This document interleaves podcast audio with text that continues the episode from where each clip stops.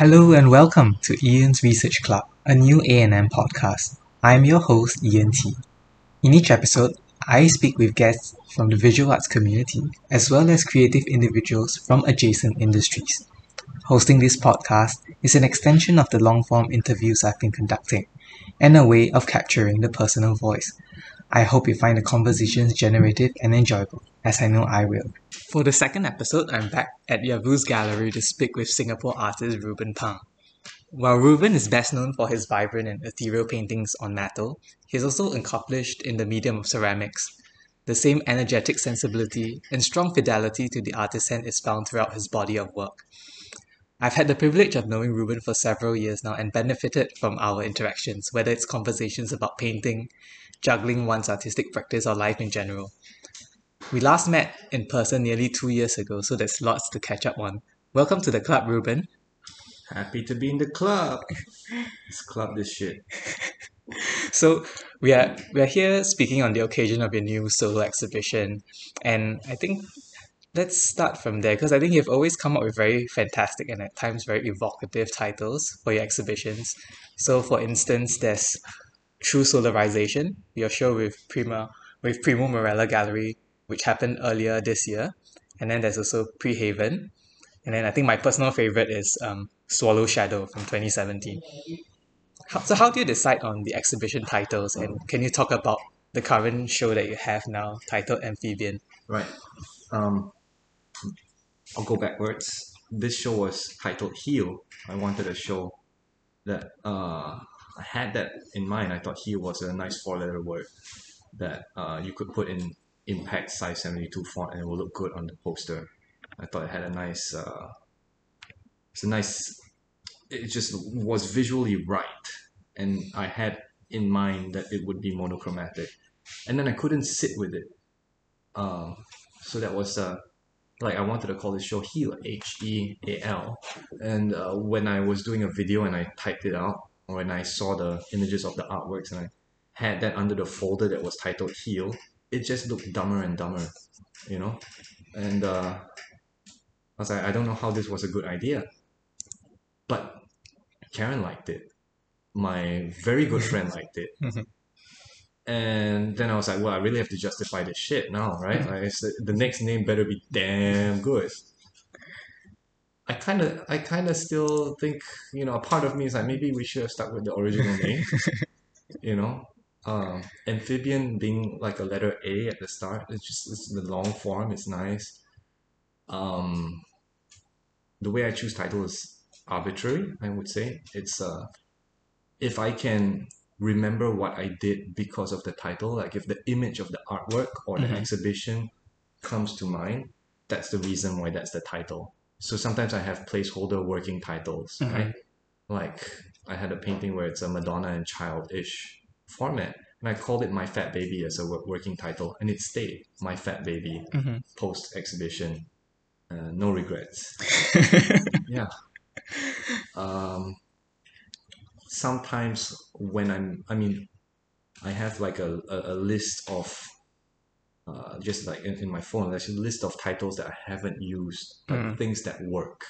That I think, oh, that was that's a freaking good title. Stuff that my friends say or stuff that I see on a YouTube video from something completely unrelated. Mhm. Uh, there's a Top Gear episode where the experience of driving a certain car is like blasting into the heart of the sun. That's what uh, Jeremy Clarkson said. So I said, oh, at the heart of the sun. That's a very nice phrase. And then eventually I'll find something that reverberates or like vibrates and then you know resonates with that in in, in, a, in a nice way, and uh, I'll put it on um, on the painting. Then I'll just wait two weeks and then I see if I'm sick of it after two weeks. Mhm. If I am, then I'll have to change the title. If it's not, then then the title stays. That's general how it is. There's a certain like uh, I I realize there's a certain um, it's not formula, but one of the things that I tend to do with the titles is that take for instance swallow shadow. You Mhm. can't swallow a shadow, right? So you you you in the title you kind of help someone experience or imagine something that's not doable and you waste that 0.5 seconds of that time and i get a kick out of that yeah I mean, for Swallow Shadow, it's even kind of difficult to say at times. If you say it too quickly, you kind of Yeah. get the words mixed up, or you kind of You gotta say it while doing like a inappropriate right wing salute, I think.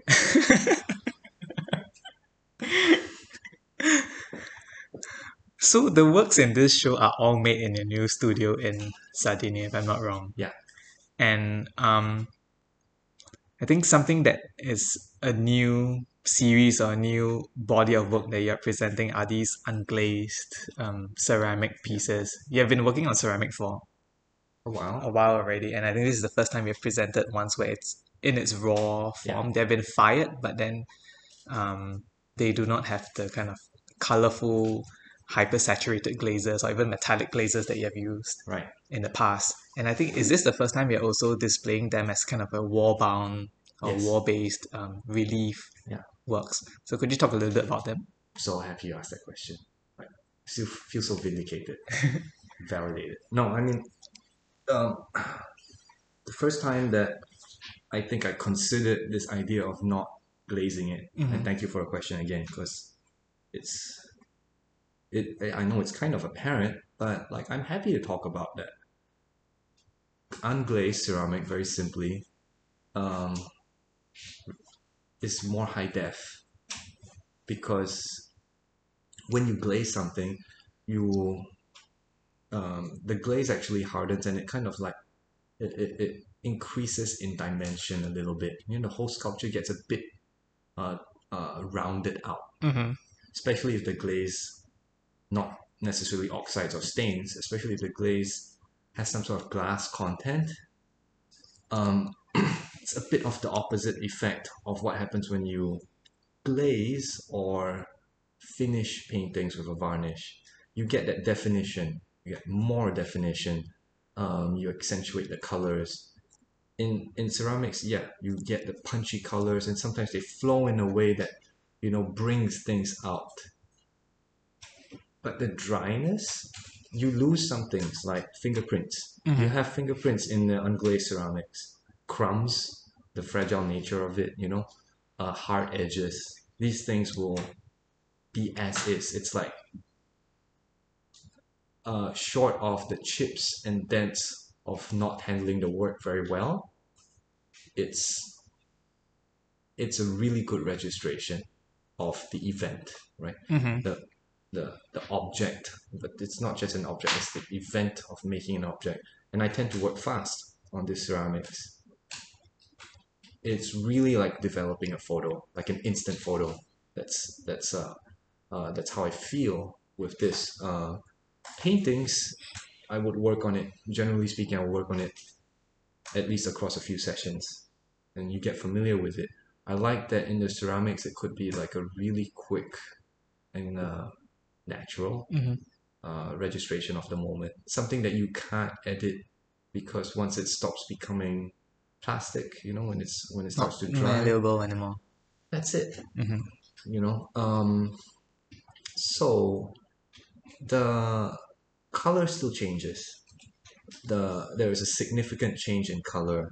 The the terracotta colored ones were gray Mm-hmm. when before they're fired. So it's it's a very it's it's quite a shock, right? And um, th- there is still the option to glaze. You know, Yeah. you can still pull this off the wall, and if you're so inclined to, you can slap some glaze on and pop it back in the kiln, and uh, you know it will shrink a little bit more. But that's still possible. Mhm. I remember thinking there was one work that I did, and I like playing with the glazes. I like you know combinations. I like surprises, and I got the surprise. I got really cool colors, Mhm. but it kind of camouflaged the form Yeah. that I applied it to, and I thought like, well, that's a bad idea. You know, I showed the work anyway, because like there's nothing to miss, right? If you've never seen what the form was before, you're like, oh, that's cool. And I thought, you know, I thought it, it still had some sort of tension. That's what I look for Mhm. more than more than proving that I am competent. I think proving that I or, or like showing that there is some sort of dynamic energy, uh, or that's more important than showing that I'm pretty decent at my craft. And I, I know that's a luxury.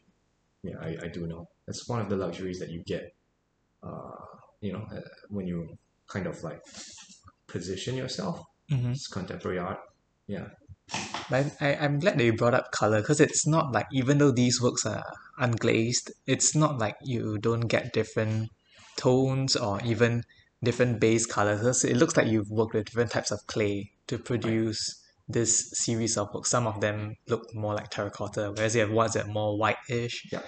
And then there's even one work which had like a combination of different types of clay. One uh, kind of darker ash gray and a, um, Yeah. a brighter, more like bone white, and Yeah. it's kind of mixed together, almost like a cookie and cream yeah type of mixture. And Right.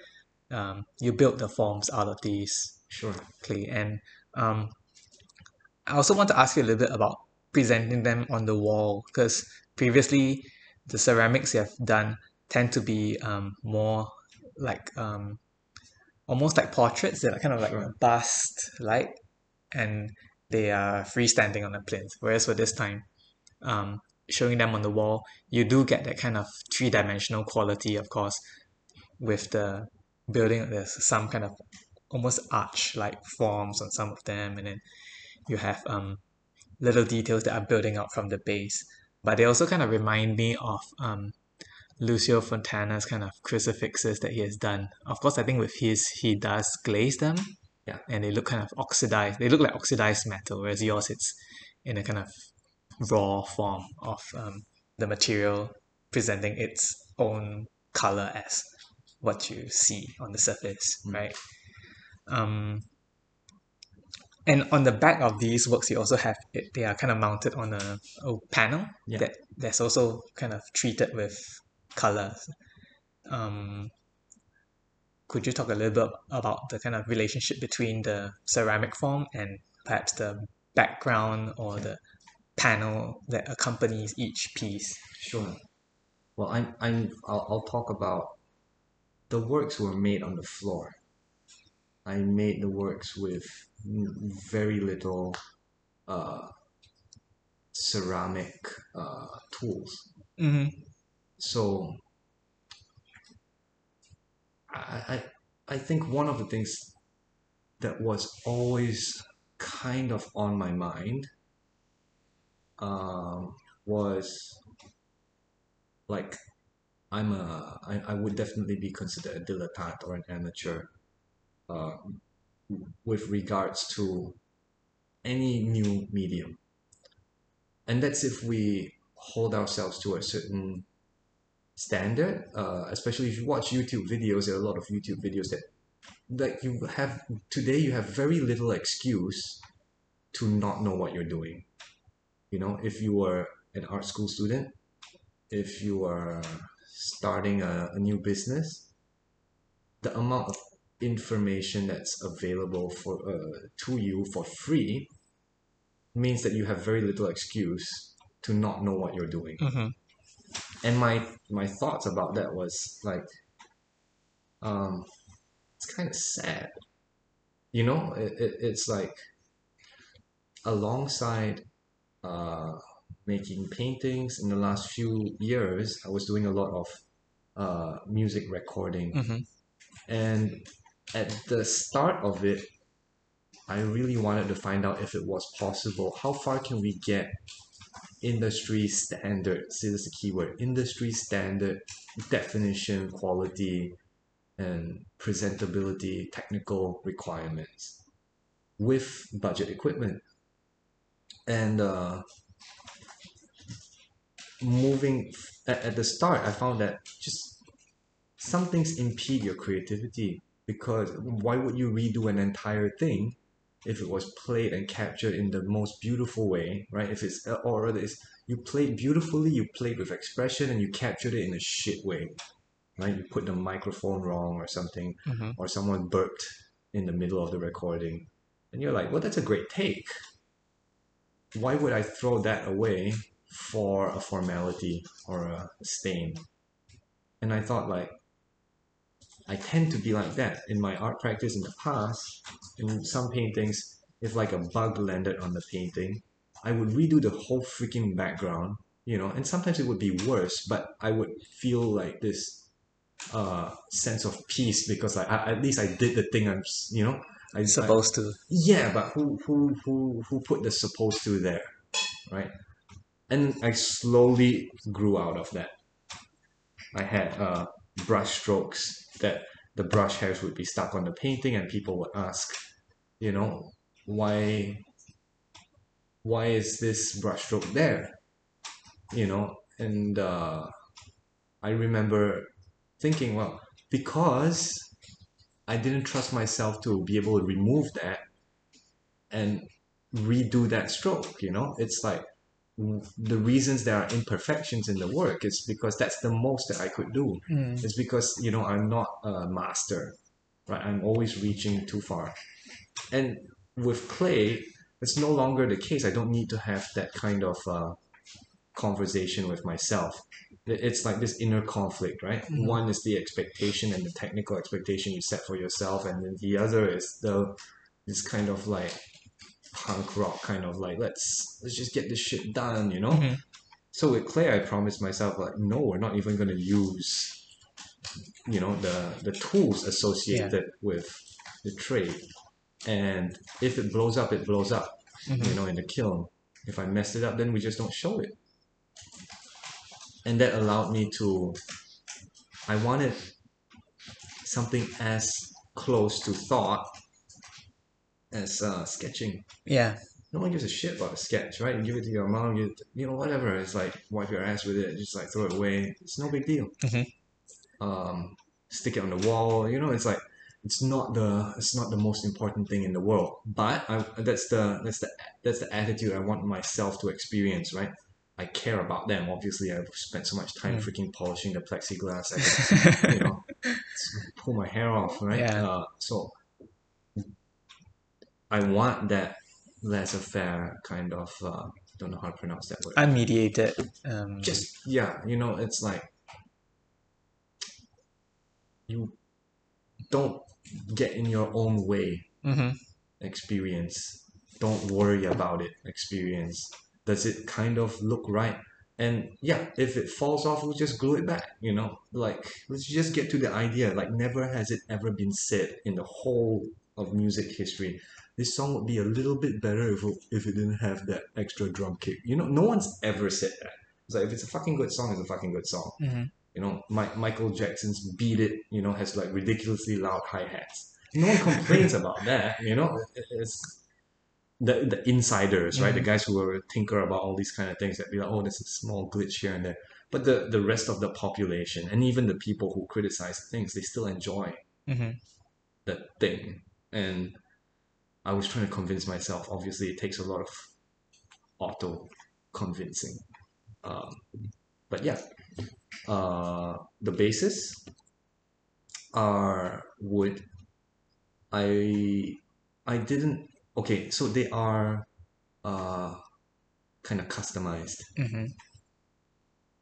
I feel like if you had all the bases too uniform, you start seeing bases and you don't see the sculptures if you install them on uh, together, right? Whatever is the most cohesive in a series-like installation becomes the thing that you see more than the actual object. Yeah. So that was a way to kind of uh, it was the obvious thing to do Mhm. as well.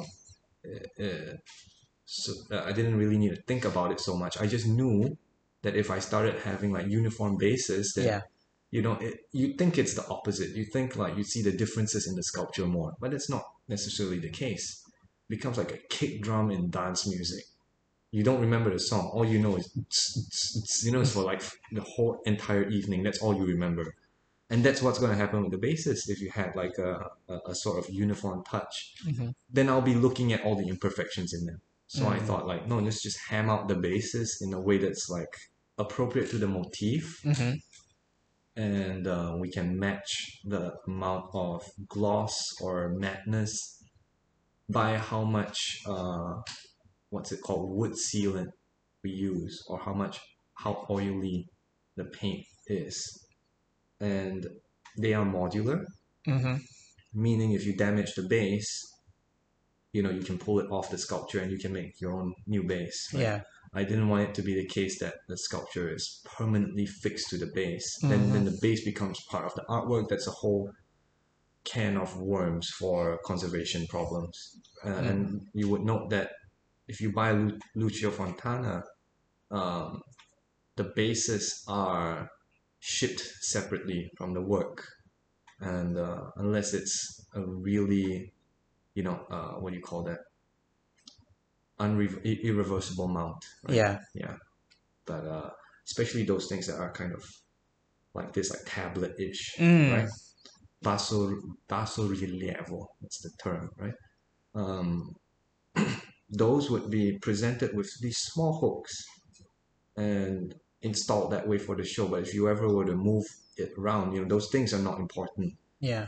Um, this seemed like a good way to have a cohesive body of work Mm. Rather than having the bases vary in size.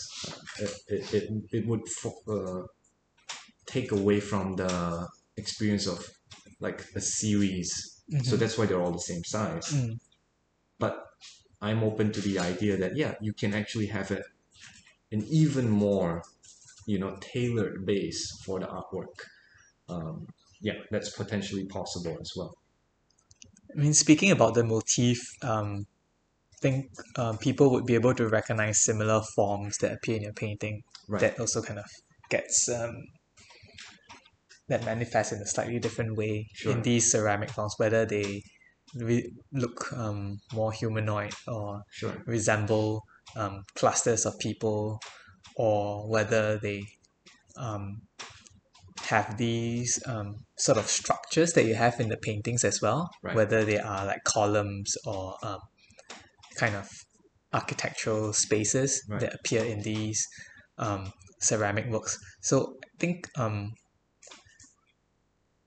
let's then talk about the paintings in this show because uh, they do feel uh, like um, like they're the character behind these paintings have evolved into something else as compared to works that you have made perhaps in the last four to five years. I mean, um, in terms of the composition of the works, but also the palette that they have used. I think um, they are less, they don't have that sort of ultra saturated, punchy colors. Yeah.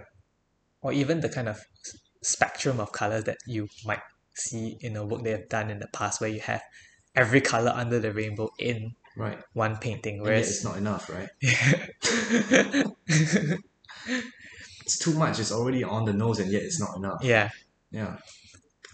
Uh, okay, let's talk about yeah. Maybe with this show, let's start with the the larger works because I think that's a bit more apparent where the palette is more reduced, but there's also it looks like um it came together more quickly somehow, like in terms of just the kind of sense of time that you get with the work. Whereas in the past, you could have this really densely layered. It looks like there are three or four paintings underneath sure. what you see at the end. Yeah.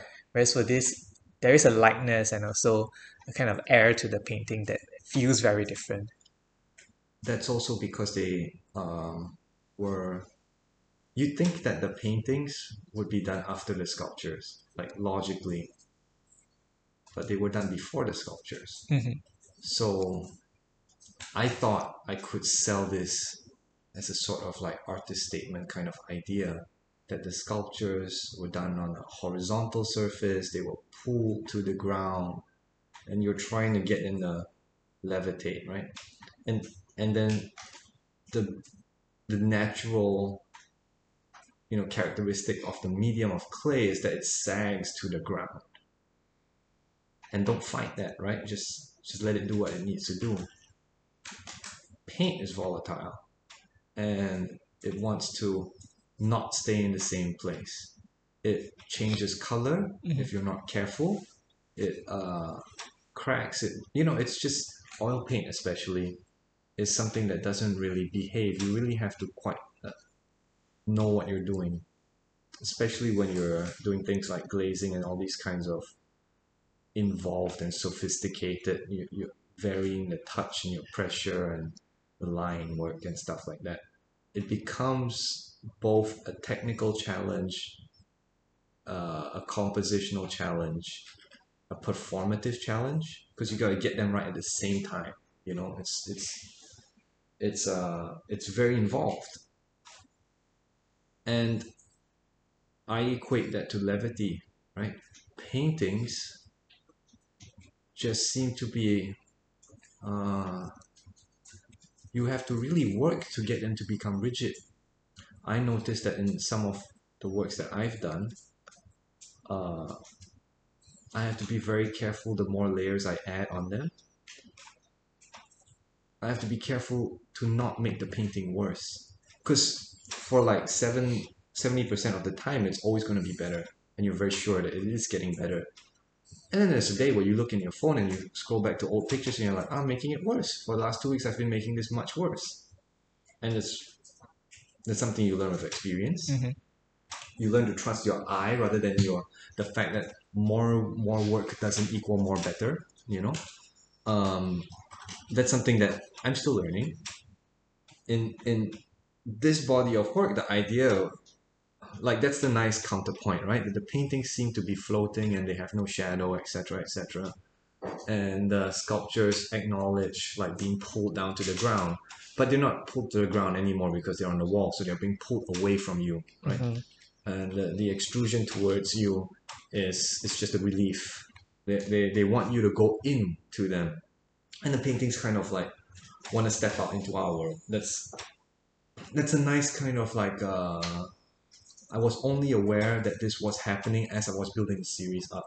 I Mhm. didn't start with such an you know clear cut idea, but it felt like it felt really good to capitalize on that, and it's kind of changed the way I see painting now. I I, I feel like it's almost like inherently paint wants to behave that way. Like bring out the inherent nature of the especially the paints that I'm using. I paint long and I use mediums that are quite volatile. I use solvents that dry fast and you know it's just this kind of freeze the thing in time Mhm. uh, effect. And it's always bouncing off the surface right?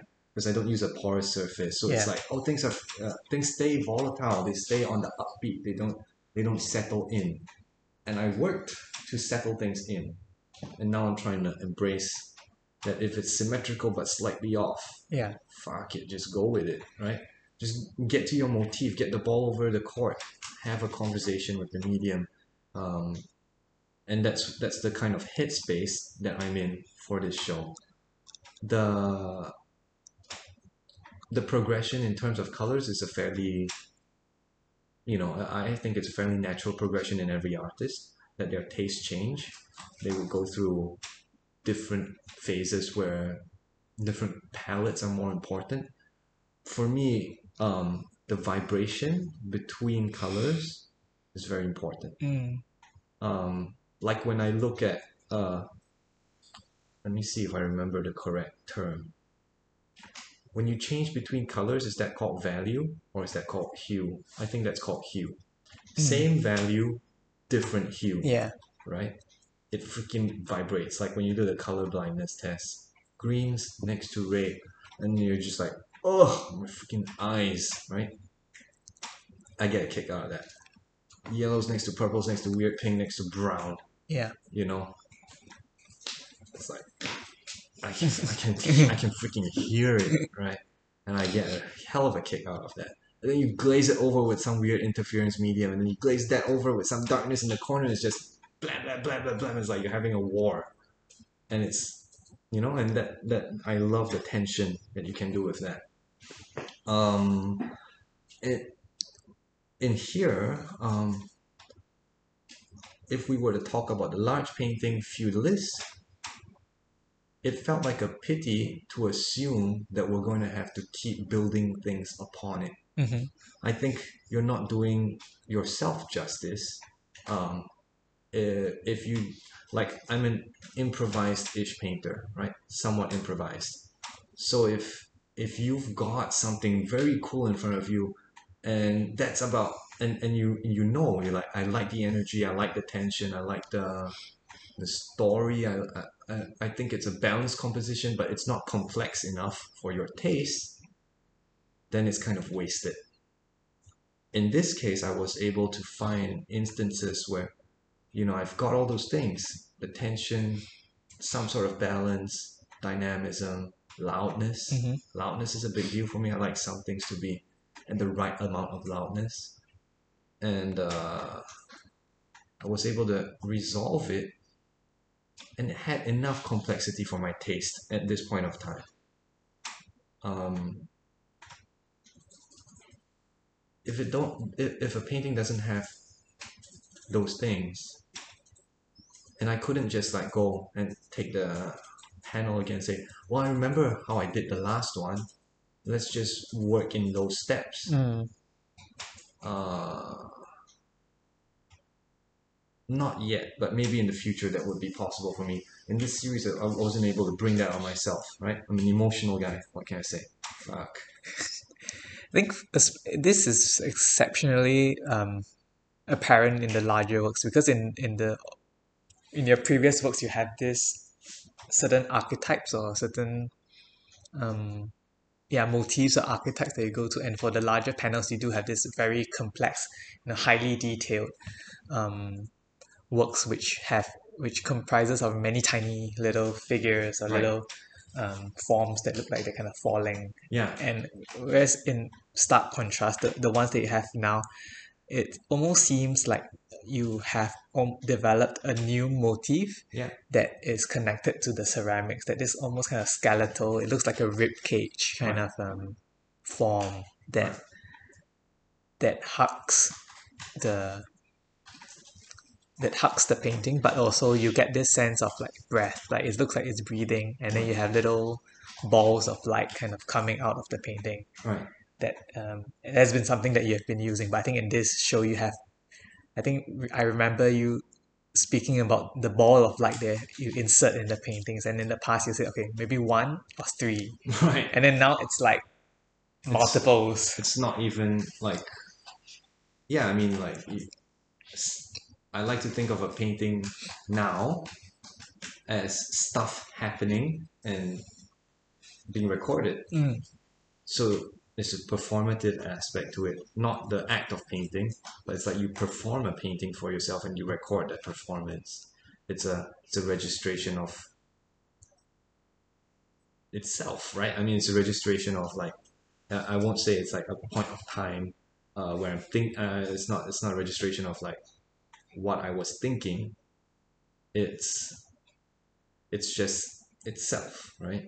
Um, it's freed from illustration. Mm. don't I don't see a problem in that. Illustration can seem a little bit too on the nose in our age for my taste, but when when when it's a few centuries past, it's it's no longer familiar. Yeah. Right? Um, even uh, the what do you call that communist drawings now don't feel like they're so associated with that movement. I can see them as just like a certain style. hmm I was thinking of this phrase that style is a consequence of the way you live your life, as opposed to working to uh, develop your own style. You live a certain way, you have your own style. And I thought like that's what's going to happen with the paintings. I see paintings in a in my own unique way. I look at them as uh, things that you need to you need to interfere with the first thing, which is nothing, right? So you need to create a scenario. And you create a scenario that's unique to you, and you react to the scenario that in your way, which is also unique to you. But um, there are some things that are predictably interesting to amateur painters and young artists, and you know, or or whenever a new medium is released, like Vantablack or something, there are certain things that are the low hanging fruit that artists will grab. And it's like if you're a young guitarist or you're starting out playing guitar or drums, there are go to things that you will do. And that doesn't mean they're wrong. You can still do it in your awesome way. But I'm trying to look for something that surprises me or resonates. Resonates because it's ridiculously simple and I never thought of approaching it in a very simple way. Mhm. Or resonates because it really is, you know, uh, not done before. Or at least I've never tried it before. um so yeah i mean that's uh that's one of the things that i think happened with uh with the paintings the the figures has been i haven't answered that question for myself that's why i keep using it if, if it becomes very clear to me what i'm doing i'm pretty sure that's when i stop doing it Mm. you know because you're not supposed to know it's, it's the perfect excuse for not finishing your artist statement In one of the paintings in the show, you've used um, colored powder glass. I think it's the big Yeah. pink one. yeah yeah. Does it behave very differently from like regular pigments? yes. It's pig, a, a pigment that you use for regular painting you will find that it goes on forever. And it's it, it, it becomes part of the binder. The binder is mm-hmm. the oil the solvent whatever the liquid the, the vessel Mm. it just stretches out to the Yeah. ends immediately you don't even have to stir it it kind of just wants to be carried away in the river of medium right the rest is like kind of like if you mix talcum powder into water Mhm. it kind of just doesn't want to become a part of it but milo powder is specifically made to be you know diluted Mhm. and that's like pigment pigment's like milo powder you just stir it in hot water and you get milo and then like every other thing it's kind of like it doesn't really want to cooperate. Yeah. and uh but that's what paint is right? Paint is just powders and a glue. So it's technically paint you know? So yeah i mean it's, it's no big deal. Um i like that it's it kind of accents the work because it it stays dry looking. Mm-hmm. yeah. Think um something else I've also noticed is that the quality of light in the new paintings are very different. I'm not sure I have the words to describe it, but for the older works, it is quite clear that it's kind of it's lit by a digital light. right Whereas the new ones, it's not exactly naturalistic, but it's also it leans perhaps a little bit more towards a naturalistic type of light. Um, and in one of the works in particular that is quite different, you have a horizon line, like Yeah. a very clear delineation of like a, a ground and then um, a dark kind of sky, if you will, and then a cluster of, of figures in the center. They almost look like dancers, a ring of dancers, or right something like that. That's quite different from the rest of the works. And but at the same time, it also recalls perhaps someone like Francis Bacon, for example, who do use the horizon line as a very clear mm, structure in his paintings Sure. to, to ground the the figure or the central motif that he includes. Sure. It's it's interesting. First person that comes to mind for me too, when you say like, I'm using the architecture as a crosshair to aim my improvisation on. It's also Francis Bacon. Mhm. Uh, I I have a theory about the the reason why that is, is especially clear for him is because he makes large paintings in a small space. So if your motif is very large, there's not enough space for you to step backwards into, you Mm, know. And he didn't have an iPhone with a wide lens at Yeah. that point of time. So I thought like, well, a way for him to kind of have a good gauge of what's going on in his work, short of drawing it out, measuring the composition and then like copying that mhm. because he wants to be intuitive. I think he draws the room in there so that you know you're you're fairly sure the, the composition is quite stable and you you're fairly sure of like you know how the figures are leaning or not leaning. And of course, if you were to look at his works and, and do this small exercise where you cover the gold frames, Yeah. you'd see like it's kind of like a little bit off here and there Mhm.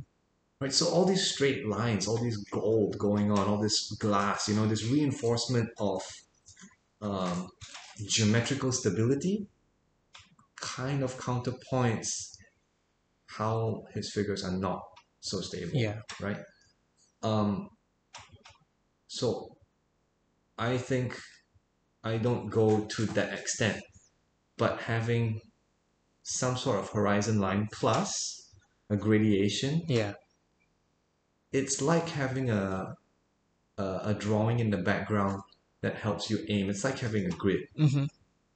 But I can't work with a grid because, you know, um, I'm not reacting to just the proportion. I'm reacting the whole painting. So I paint uh, the structures that you see in the work.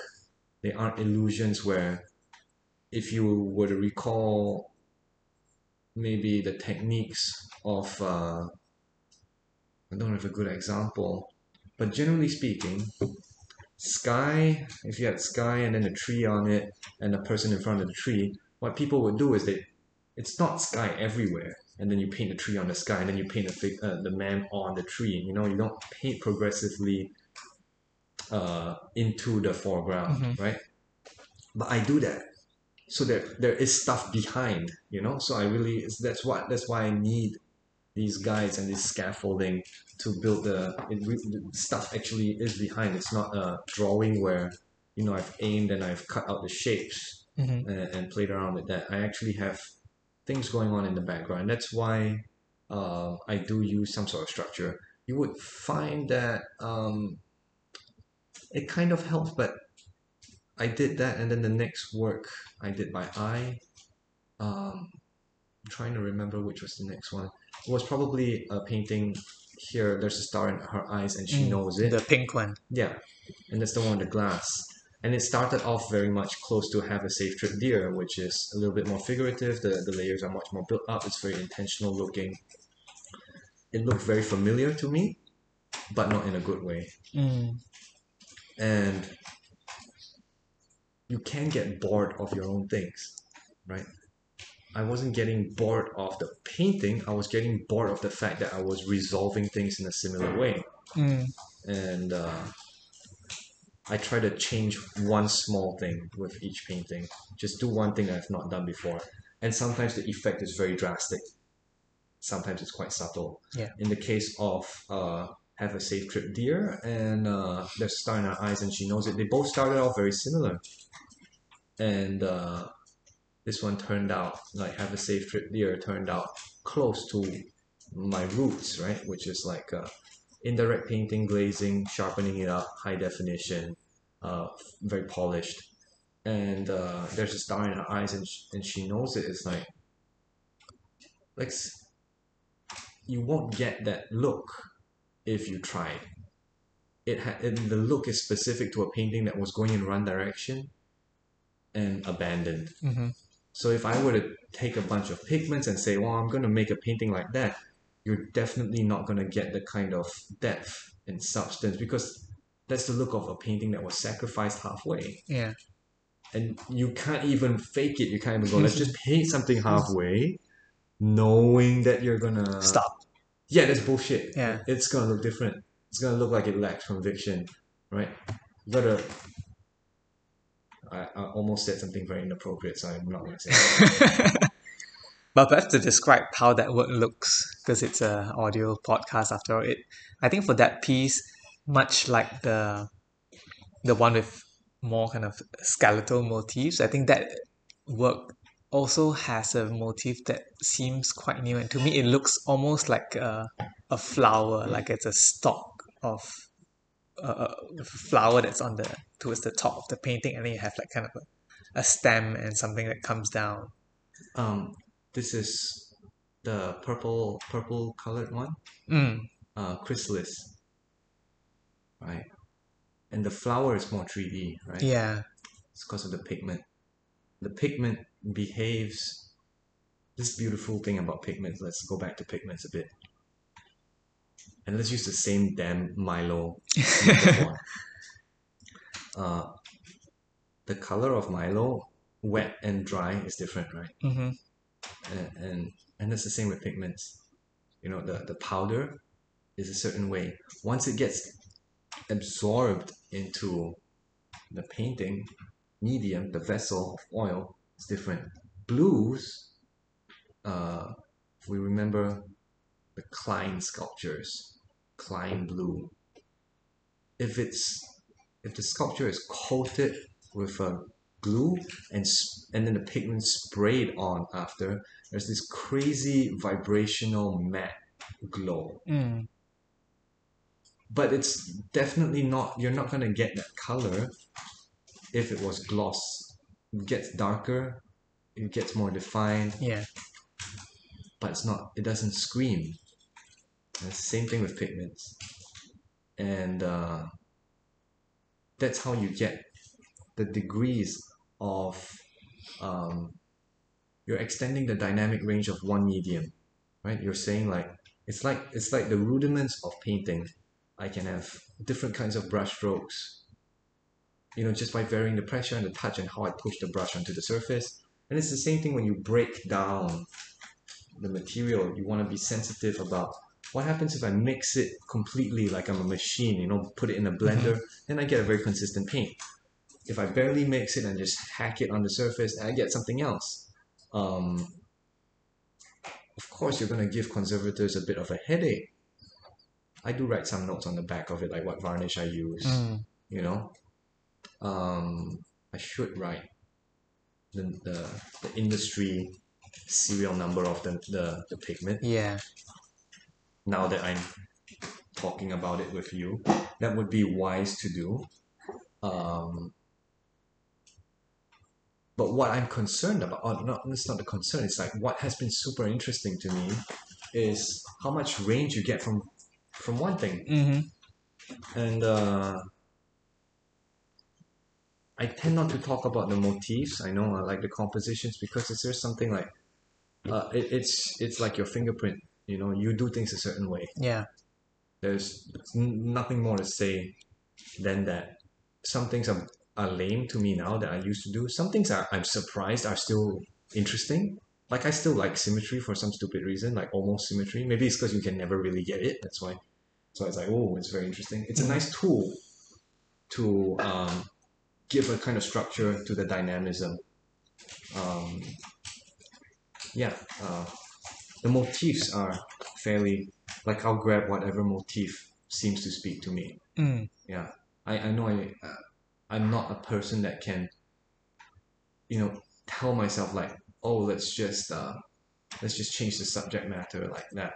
I need I need it to reach out Mm. to me as the painting progresses. Yeah.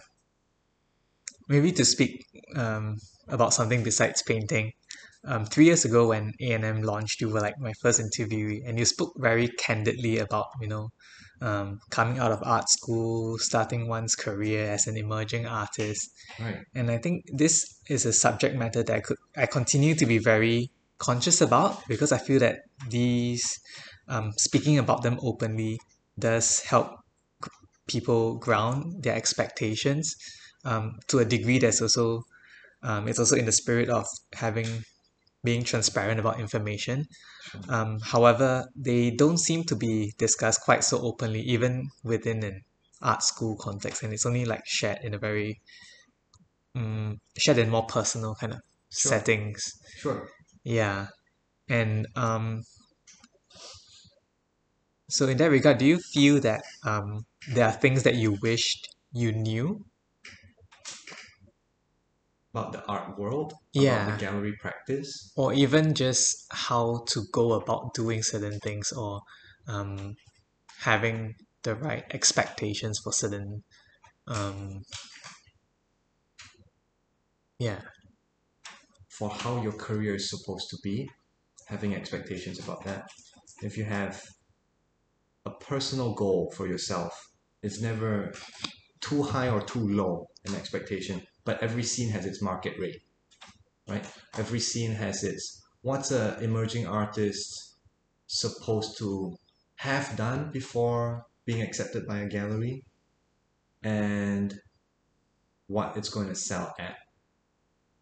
And that's changed you know? So if we were to talk about when i graduated from school and did my first show a small painting about the size of your laptop screen uh, or, or rather like twice the size of your laptop screen sorry 50 cm by 60 cm that the market rate for that back then, uh, an actual oil painting would be about eight hundred dollars. People ask for a discount, seven hundred dollars. Nowadays, I think you. It's not to account for inflation. I think people are, are buying art, and people are quite sensitive to the fact that well, that's your life and your effort, and and there there tends to be I, I, I you can correct me if I'm wrong, but there tends to be prospect always some sort um, some sense of prospect for an emerging even if you're emerging at 40 years old or 50 years old. If it's your first show there's this beauty and prospect to it it's like the hardest show to get but also the easiest. Nowadays i would say the market rate for that it's about like 2 3k for small works 5k for large works.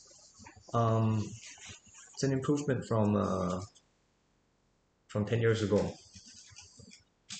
Even if you account for inflation that's still an improvement. That generally speaking the the notion of being an artist is less absurd than Mm. 10 years ago. It is still ridiculously hard. There's no doubt whatsoever. Like I, I i've got like 10 years of experience and if i were to graduate this year with that experience in my head i would still be shitting myself. You know what i mean? Mm, but i would have a game plan. And we can talk about that game plan yeah. Uh, it's the same conversation we had years ago Mm, I, I think like the scene here in Singapore or any scene becomes small enough with time. You eventually meet people and, and you eventually get to know them. You get to know their character.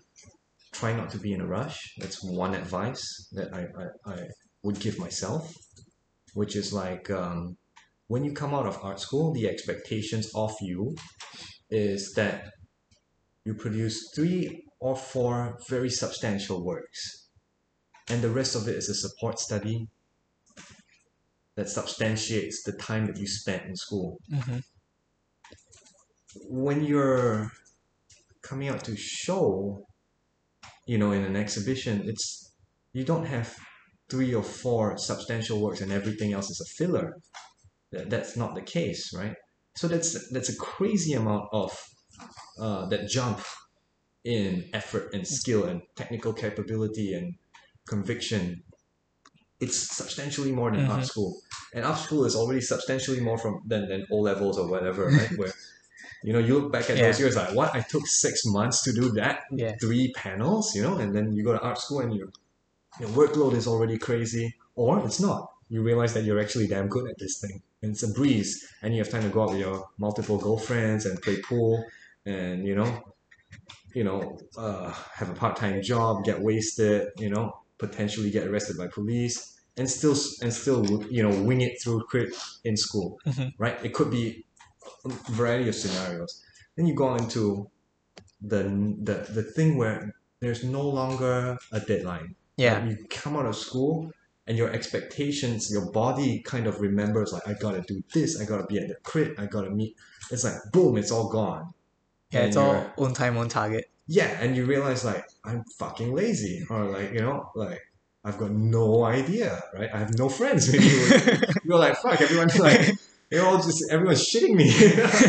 they just hang out with me because they had to, right? No, I mean you realize these things straight out of art school, and everybody's you know experience of that is very different. For some people, um, they've got a plan, they stick with it, but it's very rare for an artist. Mhm. I would say like now I can okay I'll tell you about the formula. I would say like before you go and meet people, make sure you have stuff that you're proud of, and it takes time and money to make those stuff, and maybe it requires you to have a part-time job to fund the stuff that you're making, Mhm. and it's fucking insane. I know it is absolutely insane. And then you do the show, and yeah, the, the first thing you go is like, what? The gallerist takes freaking 50%, you know, to open their mouths and, you know, chin wag a little bit. And they sometimes don't remember the fucking titles anyway. you know, you're like, that's the, that's the. They don't take it personally. You know, you, when you're an artist, the whole world revolves around you and your head, and then you have to get used to the idea that you're one out of 40, one out of 10, one out of a hundred. You are a pain in the ass on the roster of application grants for whatever you know NAC, UOB Painting of the Year. I'm talking like specifically Singapore Mhm. artist context, right? So that's jarring, and I empathize with you if you feel like the world revolves around you. It kind of does. There's never a show where you don't have your own damn name on it. It's never a group show where you're not like considering that. Mhm. It, it's the nature of your work. It is self-centered, right? Um, even if you champion you know, some sort of activist cause, it's your freaking name in the entrance of the door. Um, so anyway, that's something that is jarring and, and it, it, it takes some getting used to. And uh, the good news is other people will put you in your place if, if you know, eventually. And uh, it helps to be uh, receptive the line between being receptive and a pushover is a tricky one. That's a personal that's a personal experience. Um, I think the other, perhaps a major milestone would be um, getting your own space and your own studio. I think we, we spoke briefly about this before we started recording. Yeah. Um, in most cases, it's a luxury. In most cases, for the kind of money that you make at the start, you have to be really and and this this again this is a, this my disclaimer is this is a generalization, right? But running with the generalization, it's good to share the studio space at the start. Or it's good to only have a studio space where you use for a couple of months and you can return it to someone else. So a couple of months before your exhibition. But then you have the chicken and egg problem, right? You need works lying around before you propose a show. It's very rare that someone says, hey, let's do something together based off one work Mm, right? Well, that was my experience, right? I, I had uh, the first galleries that I met, who I worked with, that it, we we built, we, we we agreed on going into uh, an adventure together, just off one work, mm, and my disposition and his disposition. It's usually not the case, right? People are discerning, and they're going to invest a lot of money in you, right?